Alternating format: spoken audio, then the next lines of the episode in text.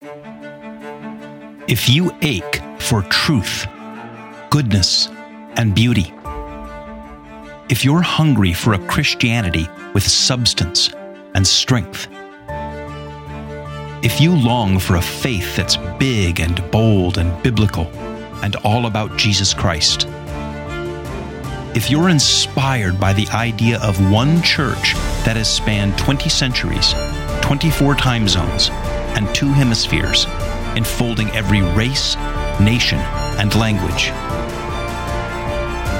then you're considering Catholicism. Welcome to Considering Catholicism. We are continuing our little mini series on Catholic marriage. So, the last couple of episodes, Corey and I have had conversations about what is different about the Catholic understanding of marriage versus marriage outside the Catholic Church, and then some of the myths and misunderstandings that people have about Catholic marriage. But in both of those, we talked about the fact that the Catholic Church doesn't recognize divorce. It's not just that it doesn't allow it, it isn't a thing because the sacrament of matrimony is indissoluble. It can't be dissolved. There isn't such a thing as divorce. So go back and listen to that episode. But what we did say is that sometimes the Catholic Church declares a marriage null and void. it, it isn't that it div- breaks it up. There never was a valid marriage to begin with. The sacrament of matrimony never really occurred. And as we mentioned, that's called an annulment. Now, we are fortunate today that we have somebody on who's going to talk to us about annulments. And I am excited to welcome back Carla Niziolek. Say hi, Carla. Hi, everyone. Carla was a guest on the podcast two years ago. She told her story. She and I work together on a day to day basis. We co founded the Lakeshore Academy for the New Evangelization, or LANE. We've talked about that on the podcast, and some of you have even joined us for some of those classes. But one of the things that she does is that she handles annulment cases for our parish and has been doing that for a number of years.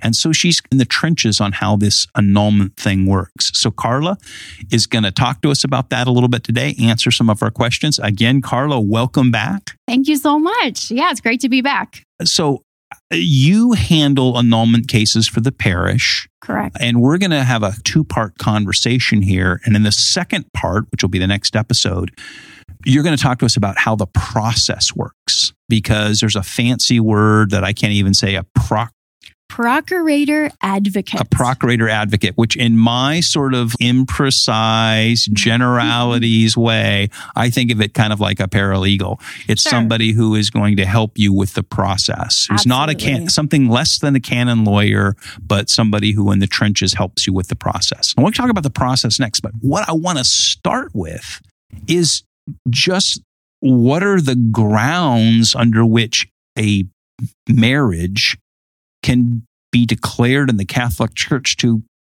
well, to have never actually happened. Which, uh, by the way, is weird to non Catholics because you go, well, wait a minute, we were clearly married. We had a house. We had three kids. We, you know, went on ski vacations. There's Christmas pictures. What do you mean it never happened? That's really hard for a lot of people to comprehend when they think about all those memories and the wedding happened. It right. happened somewhere, whether it was in a Protestant church or the justice of the peace, it happened. And so looking at that, was it a sacrament? And that's really where the church starts. This is what Corey and I were talking about two episodes ago this whole notion that there is the institution of marriage as it's commonly understood in the secular world, in the Protestant world, and other religions, and the Catholic sacrament of matrimony, which is a very specific thing. When I was not a Catholic, and a lot of the non Catholics that I've known or know still think that this is kind of a hypocritical thing on the part of the Catholic Church. Oh, well, Catholics don't have divorce, but they'll just declare that a marriage never happened. And a lot of people, it appears to them from the outside super hypocritical because they'll say, wait a minute, these people were married again, like for 30 something years. They have four kids. They had Christmas pictures. They had all of this stuff. They had mortgages, they whatever. And now you're saying that, oh, that never really happened. But it's a more specific thing than that. They may have had a civil marriage. Correct. But what they didn't have was the Catholic sacrament of matrimony. And that's what an annulment determines whether the actual sacrament of matrimony ever really occurred. Correct. And there is that feeling that, well, maybe someone has a spouse who cheated on them 20 years in. And so now they're like, oh, well, obviously that person was wrong and I have grounds. Well, we don't really look at what happened 20 years later. We look at the time someone was engaged up to the time of the wedding. Yeah, because you could get married and then the next day on the honeymoon, one of the spouses could cheat. And that Yeah, doesn't that necessarily invalidate the marriage. They committed a sin, they cheated, but that doesn't mean that at the time of the marriage that the sacrament of matrimony wasn't completed. I could get baptized and the day after I get baptized, I could go out and commit a, a, a mortal sin. Or I can go to confession and I walk out of the confessional, all absolved. I get in my car and I'm driving and this guy cuts me off and I, you know, have road rage. And now I got to make a U turn and go back to the confessional. So Right. it doesn't mean that there wasn't a valid confession. The issue that you're dealing with is, as you say, during the engagement and up to the ceremony, were there grounds to determine that a valid sacrament of matrimony never occurred? Correct. So somebody who is probably going to cheat on their spouse the next day, there's something there that was not not well formed. Well, uh, maybe for or, may, or maybe or maybe not, but that's what you're trying to determine. Correct. But I think the important point here is that at the time that the sacrament occurred, at the time of the wedding, was it a valid sacrament of matrimony? Correct. That's And- what and- we're looking at. And it isn't there's a probationary period no. where you go, hey, there's a, a 30 day probationary period where we're sort of trying this out to determine because it very well be that the guy who cheats on his honeymoon never intended to, but but maybe he's just I don't know you know maybe whatever right? But that's what you're that's what this is all about. Okay so he- let's do this. Let's talk about the grounds. And you and I were talking before this Mhm. and I did some reading up because this isn't my area of expertise but I was doing some reading about this the last day or two. And you and I were talking, and, and it immediately struck me that this is a lot like civil law or NCAA regulations about recruiting players. Like Right. it's extraordinarily complex. And so you can say, hey, yeah, but you can go to, you know, Article 4, paragraph 6, item 3 of the regulations. So so I don't want to descend that deep into the weeds or get that granular. Mhm. But let's talk about the big categories, like the big reasons that there would be grounds to determine a valid sacrament never occurred. Okay. So if someone is a Catholic person, they've been baptized in the Catholic Church, a ground for them might be that they were married outside of the Catholic Church. And we call that lack of form. So that's one whole area. Okay, so let's let's stay like on that lack of form thing Yes. because I think this is if we were to think of these in like Roman numerals, Sure. one of them would be R- Roman numeral 1 lack of form. So all of the sacraments there's a form in which it has to occur. If, for example, in baptism, you would say you have to be baptized with water and you have to pronounce the name of the Father and the Son and the Holy Spirit. Or for the Eucharist, there is a valid form for the priest to consecrate the bread and the wine.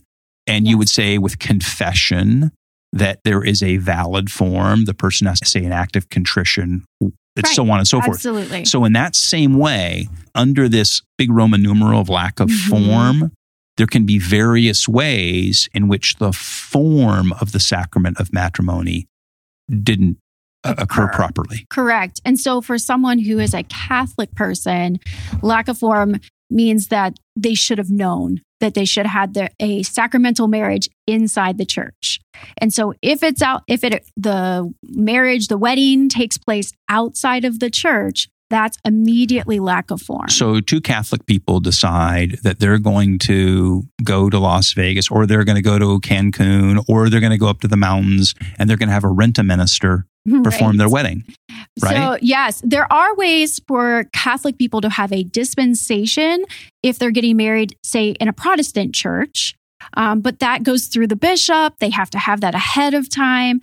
And then if they did not have that, then they have lack of form. And then later, if they wanted to come back and validate and make that marriage a sacrament, they would need to go through almost like a whole pre Cana type process and have a convalidation. When I first got out of seminary in the denomination, which was an established denomination that I was in, mm-hmm. we had a we called it an order, an order of weddings. So it would be like, you know, not a liturgy, but it was like you say this, you say this, you say this, they do this. And so it was like in the back of our little book of forms. Mm-hmm. So I would go through that. But then as I moved out of that sort of established denomination into the non denominational church, every pastor would have his own way of doing weddings. You know, some of them say this, some of them say that, some of them do it this way, some do it that way. The whole ceremony was kind of like, you know, made up. And I mean, I did some weirdo weddings where the one of the weirdest ones I did was the kayak wedding, where I had these two people that were super into kayaking and they wanted to paddle their kayaks from opposite sides of the lake and meet in the middle of the lake. And then I was there. And then we all did the wedding in the kayaks. And I mean, I look back at this really stupid, but I remember a lot of my buddies started making bank. Really, I know guys that were making a thousand bucks a weekend to go up to, you know, the mountains in Colorado or out to the beach and do, you know, fancy schmancy, you know, concierge weddings for people right? Sure. Yeah. So this hap- this kind of thing happens a lot. So you're yeah. saying two Catholic people mm-hmm. now they could maybe go to an established Lutheran church or Presbyterian church and maybe some way like this. But the bottom line here, what we're trying to get at is right. that the form of the sacrament wasn't followed. Correct. Now, are there some other examples of ways that the form of sacrament might not have been followed other than they just went outside the church? That's usually the main one. To be honest, lack of form for a Catholic person is just anything outside the church. It could be an outdoor wedding at a beach. It could be justice of the peace. It could be even in a Protestant church without a dispensation. That's, okay, so th- that's, that's interesting. Pretty much lack of form. Now that's interesting there because I know we deal with uh, you deal with this a lot. I know that yes. Father at our parish deals with this a lot, which is people some and say, "I want to get married at the beach," or "I want to get married at you know whatever." at a resort or whatever. I, I want to do the wedding. You know, I want to get married at the country club. And, and so many people have that in their head. And they want father, yeah. they want the priest mm-hmm. to come and they'll say, Hey, father, we'll pay your way or whatever. Come down to Cancun or come out to the beach or come. To, but a Catholic wedding, because it's a sacrament, you have to get married in a physical church. Yes, not altar. even like in our prayer garden or anything like that. It has to be in the church building. In front of the altar. In front of the altar. And so even if you had a goofball Catholic priest, of which maybe now every now and then they read on the internet about something. Mm-hmm. So some guy says, Well, I'm going to go do the beach wedding for these people. Yeah. Even if he's a goofy renegade Catholic priest, that he didn't validly consecrate the sacrament and actually, indeed, the the engaged couple are the ones who confer the sacrament onto each other. Right. And the priest is the witness of that. But there is the actual liturgy that needs to take place inside the church as well. Yeah. Now, they could also come to the priest and say, all right, we'll do it in the church if we have to, but then we have mm-hmm. goofball ideas for the liturgy. Back in my evangelical days, I could tell stories of goofy things that people wanted to do in their weddings, mm-hmm. right? And the problem is all that's out there in the culture and people go, oh, my wedding, I want to do this, you know, goofy thing in the ceremony. But right? We can't. That we have to follow the order of the mass or the order of the ceremony. It doesn't have to be a full mass, but it it does have a specific liturgical plan that will need to be followed. So the first of the big Roman numerals for grounds for an annulment is that the form of the sacrament was invalid. Right. And, and that could be because yeah. it was outside the church, because the liturgy wasn't followed. It could be this, that, whatever. Right. right? Yeah, okay. that could definitely be part of it. And then, you know, looking at maybe a Protestant person right. that might be interested in coming into the Catholic Church. Obviously, we're not looking for lack of form anymore. We're looking, you know, where did the wedding take place? How how did it take place? Oh, yeah. How old were you at that time? okay, time? this is introducing a super important point. Okay. When I entered the church through RCIA, I remember mm-hmm. sitting with the pastor and him interviewing me and my wife and saying, Well, tell me about your wedding.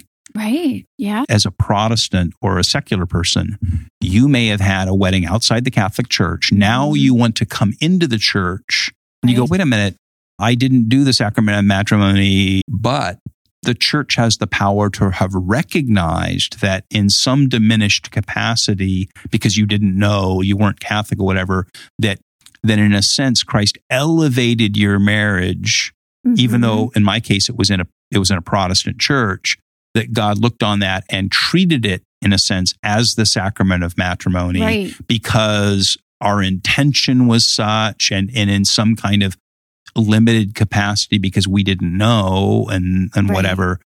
So in our case, the priest asked us about our wedding. We told him how it was conducted, where it was conducted, and he said, "I determined that the sacrament of sacrament of matrimony, you know, in a sense, occurred right. in a sort of so diminished when you capacity came way. Into the church, then it would have been automatically oh. into sac- a sacrament because yeah. it was a first marriage and, and it, was in a, it was in a Protestant church. And the intention was to be married by a legitimate minister. It occurred under certain biblical norms. We intended it to be sacramental to the extent that we understood that in our theological context, right? right? And so, in that way, he said, okay, we recognize your marriage. But there are going to be those people who are listening. They're going to mm-hmm. say, well, we did get married on the kayaks or at Cancun, right. or we went to, we went to Vegas and an Elvis impersonator married us. And now I want to become Catholic is my marriage valid? You know, it could be. The church takes every person's vows very seriously, just like someone could be baptized outside the Catholic mm-hmm. Church. As long as you, like we said, the water's there and we say the right words and we have the intent to make a valid baptism, it could be in a in a pool. It right. could be, and you know, it, almost anywhere as long as you used water. And so, likewise, a marriage can actually be a sacrament with two Protestant or people who just didn't have faith, as long as they were baptized outside of the church. We take that so seriously. Yeah, but it strikes me there's two ways that this thing could go. You have a couple like my wife and I who said mm-hmm. we were married outside the Catholic Church and the church recognizes our marriage as valid. But I could also say, well, hey, I'm I want to get my marriage annulled. And so we got married in Vegas by the Elvis impersonator. Mm-hmm. Is that grounds for an annulment? That in itself is not. Okay, see, that's what I'm saying. It could, right? right? It, so when you're a non Catholic, then you would look at, well, when you stood in front of the Elvis impersonator. Are you intoxicated? okay, we'll get to that you know, in a second. Things like that. We'll get to that in a second. Yeah. But, but, right? But when you had the Renan minister up in Aspen do your thing on the ski slope or at the at the country club or whatever it was what was said what were the intentions what of the people the intention? Invo- that people that involved? was very important yeah, yeah, what was the intention okay mm-hmm. and then what were the vows so if you did goofy vows that right? could actually be something that you, you didn't vow to you know be in a, a true marriage yeah because now you have i mean i've heard this craziest you know, things where like these vows are just like, hey, I'll be the ham to your sandwich, I'll be the whatever. and it's some, you know, kind of goofball thing. And you go, wait a minute, you never actually said the words, you never vowed the intentions of that, that would would constitute right. even in a diminished way the sacrament. Okay. So that's lack of form. Another one you kind of hinted at there was lack of capacity Right. which is you know somebody was not able to fu- fully form those intentions because they were drunk mm-hmm. because they were brainwashed oh, i don't know what right they could they could have a mental health disorder they could have come from a really broken home. They don't even really understand what marriage is. Maybe they were underage. Men have to be 16, women 14 for it to be valid. Maybe Seems they really were young. Yeah, maybe they were an immigrant and didn't really speak the language and didn't understand what was being said. They didn't even know what was going on. There can be a number of varying ways where they did not have the capacity to to enter into a sacrament. So in that case, you would look at it and say you didn't really have the capacity mentally, psychologically, whatever, emotionally, whatever to actually form a, a legitimate right. bond. Bond. Yeah. yeah. So I mean, we would actually call that at times lack of due discretion mm. as well, where they just can't enter that marriage fully and freely and so that really can be true for a number of people. They did not have the background to know what they are entering into or really didn't even have that intention because they didn't understand it. And that brings up another one as I understand it. And again, you're the expert, but as I understand it, another one is is something called lack of consent or defect in consent. So Right. the example that Corey and I used in the other day was like a shotgun wedding. Right. So you, you're sitting there and you go, okay, somebody's pointing a shotgun at your head and saying, yeah, you, you say I do. And you go, yeah, I guess I do. That But, ground usually is known as force and fear. but there can be other ways Oh, that they weren't able to, to actually consent. Mhm. An abuse victim, you could think of this, you could think of, but here's another one. What if there was a con man? So you're like this lady and you meet this nice guy and he's a real smooth talker and he seems really great and everything else. And he says his name is Art Vandelay and he's an architect, like in Yeah. Seinfeld, right? And you're like, oh, this is really wonderful, right? So you marry the guy. And then afterwards, you find out that he's not really Art Vandelay, the architect. He's whatever. He's a con man, and he's and he's got three other wives, and you know, trouble, trouble. Right? But now, in a sense, real consent wasn't formed because the parties Right. you couldn't really That's con- true. you couldn't really consent to something because it was under deception. Or, Right. Actually, there's a ground called deceit and fear. Okay. Or deceit and fraud. And it is, it's, you know, someone can pretend to be something that they're not, or for the intention of trying to get you to marry them. And then you find out a couple weeks later, they're not the doctor they said that they were, or Right. they didn't have, you know, whatever you thought that they had. or they were marrying you to steal your money, Right. Or, maybe they weren't even free to marry. Maybe they okay, know, that's a whole married that's a whole nother one, some- right? to someone else. So somebody might not be free to marry because, unbeknownst to you, well, we'll get to that in a second because I think th- th- th- Mhm. those are are called impediments. Right. But what is it where one party stands there and they've got their fingers crossed behind their back because yeah, it's like they don't. I'm going to I, I'm going to say that I'm marrying you, but secretly I'm probably going to cheat, and I'm just kind of going through this. So one of the parties said the words, but they didn't mean them in essence. Right. But what, what is that? Well, it might be that they're putting a condition on it. You know, that they're they're thinking, well, I'll just sort of see how this works out and if it's good, I'll stick around it. If not, they won't. It could be error of the quality of person. You know, that person didn't really have that intention, no good intentions. So there could be the guy who goes, "Man, I'm a I'm sort of a serial cheater guy, right? And It I'm standing happen. here and I'm I'm doing this, but you know, I'm I don't know whether I'm really going to be faithful or not." Or at the time that he goes through the wedding, he's got a side piece, right? He's got a he's having an affair with somebody else while he's marrying you. and he's not even being truthful right from the beginning and that that actually then goes back to that error of the quality of the person that you're marrying it's you know those can be really scary situations but they're very real in our culture Oh, yeah, for sure they're real. I mean, I know they happen every day. Okay, so then you start to mention like impediments. These would be so it's funny because I was talking to father once and he was going into a meeting with a couple that wanted to schedule a wedding and at the parish. And so the, the first thing will happen is he'll sit down with them and just talk to them. And he's and he goes, it's always he freaks them out because he goes, I, I always ask them if either of you have ever taken religious vows. Right. And he said most people sit in their office, what is he even talking Like, about? minute. I don't know what that means. What is it like? And they're like looking at each other, going, "What, what does he mean? A religious vow?" He goes, "Like, did were either of you ever a monk or a nun at one point in your life? Right. Did you take religious true. vows as a monk or a nun?" And it's, I don't remember ever doing that. Well, then okay, okay because you could have somebody.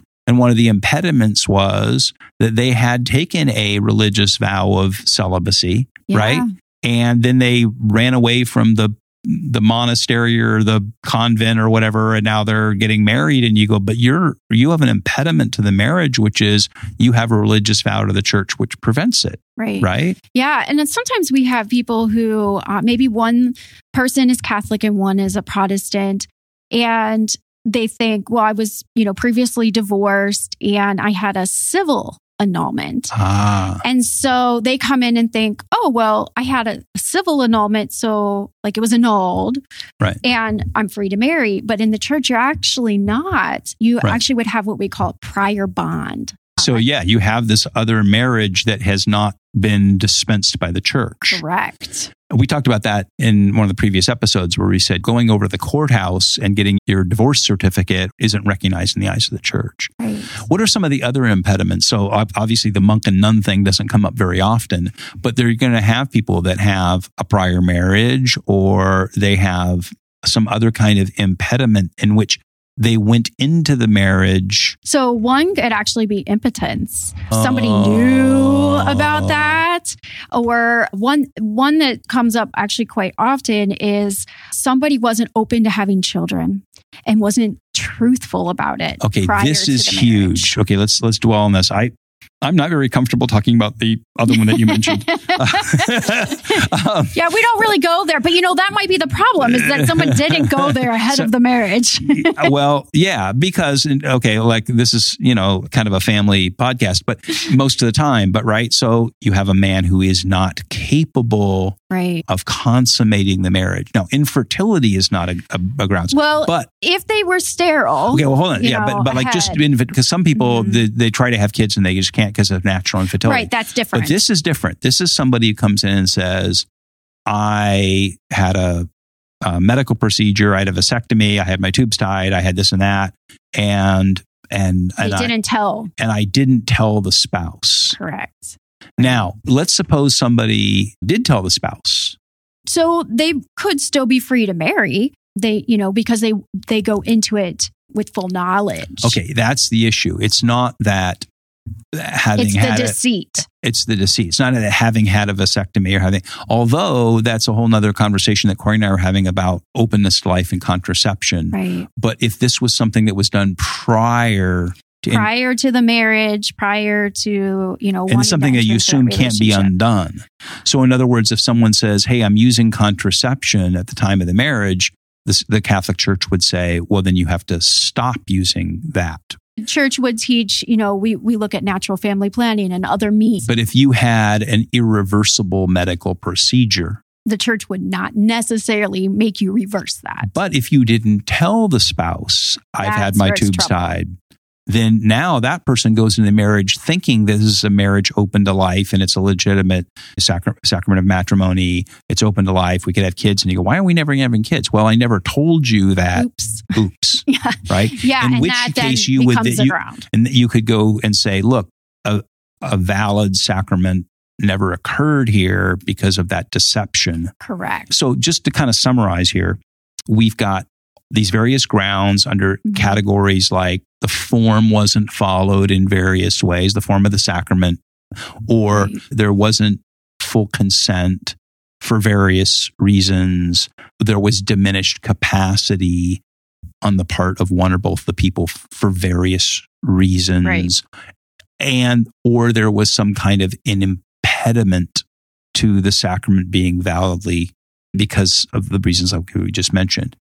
Does that kind of cover the big picture Those of the cover, grounds? yeah, some big picture items. I think if we were going to add to that, you know, someone can't commit a crime. Like, for instance, if someone was previously married to someone else and then they're going to go off that person to make them open then to be Oh, married. So that's actually one of the grounds that we, we, I can't say I've ever come across that. Oh, so okay. I want to murder. Okay, so I want to murder their spouse so I can so marry wa- them. Yeah, no, wait, all right, all right. So I've got my secretary and we're having an affair and I want to marry her in the church, but I go off my wife first. Right. Yeah, How that would be pretty that? bad. That's, It is a ground.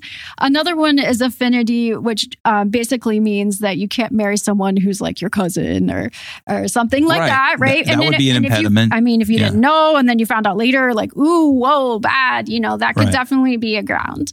Um, so yeah, there. What about? I mean, I think this is probably fairly obvious, but what? But, I mean, we've all. I've certainly seen several instances where typically it's a guy gets this mail order bride from some other country. Right. And do they even know what they're entering into? You know, that Well, in, in some right. cases, I encountered somebody who did a mail order bride, you know, from Asia or whatever, and the bride understood the deal. She was getting to come over here and get U.S. citizenship, so she went along with it. But would that be now at some that future sort of comes point? into a, a future condition, right? So you could have something that you put on the marriage that, well, as long as they're a doctor, I'll stay married to them. Some Um, kind of future condition. Well, as long as you're faithful to me, I'll be married to you. as long as you're going to inherit your parents' estate, I'll marry you. I'll right? marry you. Yeah. But if you, but if you, but if the the money runs out or you get you get disinherited, then yeah, Right. And we can even put a past condition on that. And that can be a ground to like, um, you know, I'll marry you provided that you have never been married before. And there there can be, you know, reasons that someone would put a past. Um, sometimes it's even a present condition. I'll marry you provided you don't have any debt. Oh. So there's a condition placed, but then on the other hand, there could be deceit on the person who has the debt. So one spouse says, I'll marry you if you don't have any debt. So th- they're placing a condition which doesn't leave them open to the sacrament. On the other hand, the person goes, No, I don't have any debt. When secretly They do. they have $100,000 in student loans that they didn't tell you about. And then once you get married, you find out. So, so really, there's kind of two things there. There's the one person who placed the condition, and then there's the other person who deceived. So you have two, two, those are almost like two grounds in one there. two grounds, in one. has a twofer. Yeah. the church actually is rather against people having prenuptial agreements. Oh, let's talk about that. Actually, is considered a condition. Now, there are times that people can have a prenup if they go through the church with it. And usually that's somebody who is maybe getting married later in life. They already have a family, they have a lot of assets, and they just want to protect that or, you know, dual that to their family. The church does have ways that they can have that approved. And I believe that is actually working through the Monsignor or the tribunal in their own diocese. Okay. So let's suppose these two people get married. They have a prenup. Right. Okay. 10 years later, they get a divorce. One of the divorced spouses wants to get remarried in the Catholic Church because they're going to become Catholic or whatever. They come and they say, I want to get remarried in the Catholic Church. I had this previous marriage, but we had a prenup. So That does that does that is that condition then, ground then to invalidate the prior marriage? That would be something that we would look at. Okay. Yeah, definitely. So as we wind down on this episode, because it's getting out of time, give me the weirdest thing that you've ever seen in terms of a grounds for annulment in your experience. Oh, I don't know if it's been weird or just tough. I think the hardest one was for someone who was married over 50 years ago to another person and that person had let them left them right away and it was just so shocking within the first month someone just left him left him and you know his his new spouse who he'd been married to now for over 50 years wanted to come into the Catholic Church and he needed to get an annulment. And so going back in time, looking at what occurred over 50 years ago was really a challenge. So that that one was a weird one. We're going to carry that over to the next conversation because in the next conversation, we're going to talk about the process that you go through. And that involves these sometimes investigations up to, and this kind of tease you for the next episode, Yeah. listeners, in, in, in getting involved private investigators and all kinds of things where you have to go back and ascertain what happened 10, 20, 30, 50 years ago. How right? hard is that? sometimes that. Okay, so we're going to hold Carla over. We're going to push the pause button here, and then we're going to record the rest of this conversation and release in the next episode. But thanks for joining us. Hey, please, as I always say, will you rate and review the podcast? You get tired of me uh, saying this, but it really helps us rise up in the search algorithms. So rate and review. Also, go to our website, consideringcatholicism.com. You'll find all 180, 200 episodes there, categorized by topic, searchable by topic. Go there. You can find some other resources. And uh, you also can leave me a message there, or you can send me an email consideringcatholicism.com. I love getting your emails every day. I love, obviously, the comments. I love hearing your stories and I love your questions because this whole series came because a lot of you had written in questions about Catholic marriage. And we try to answer your questions either on the air or off. So please send the email, send the message. And by the way, while you're at the website, would you consider supporting us? this ministry is able to continue and we're able to hopefully sustain it and grow in some pretty cool ways that we have in our head if but your one time or recurring gifts help make that possible. So in any case we'll be back with carla in the next episode and we're going to talk about the actual process that someone has to go through. It involves tribunals and it can even involve private investigators. So you're going to want to hear that. Thanks for joining us and god bless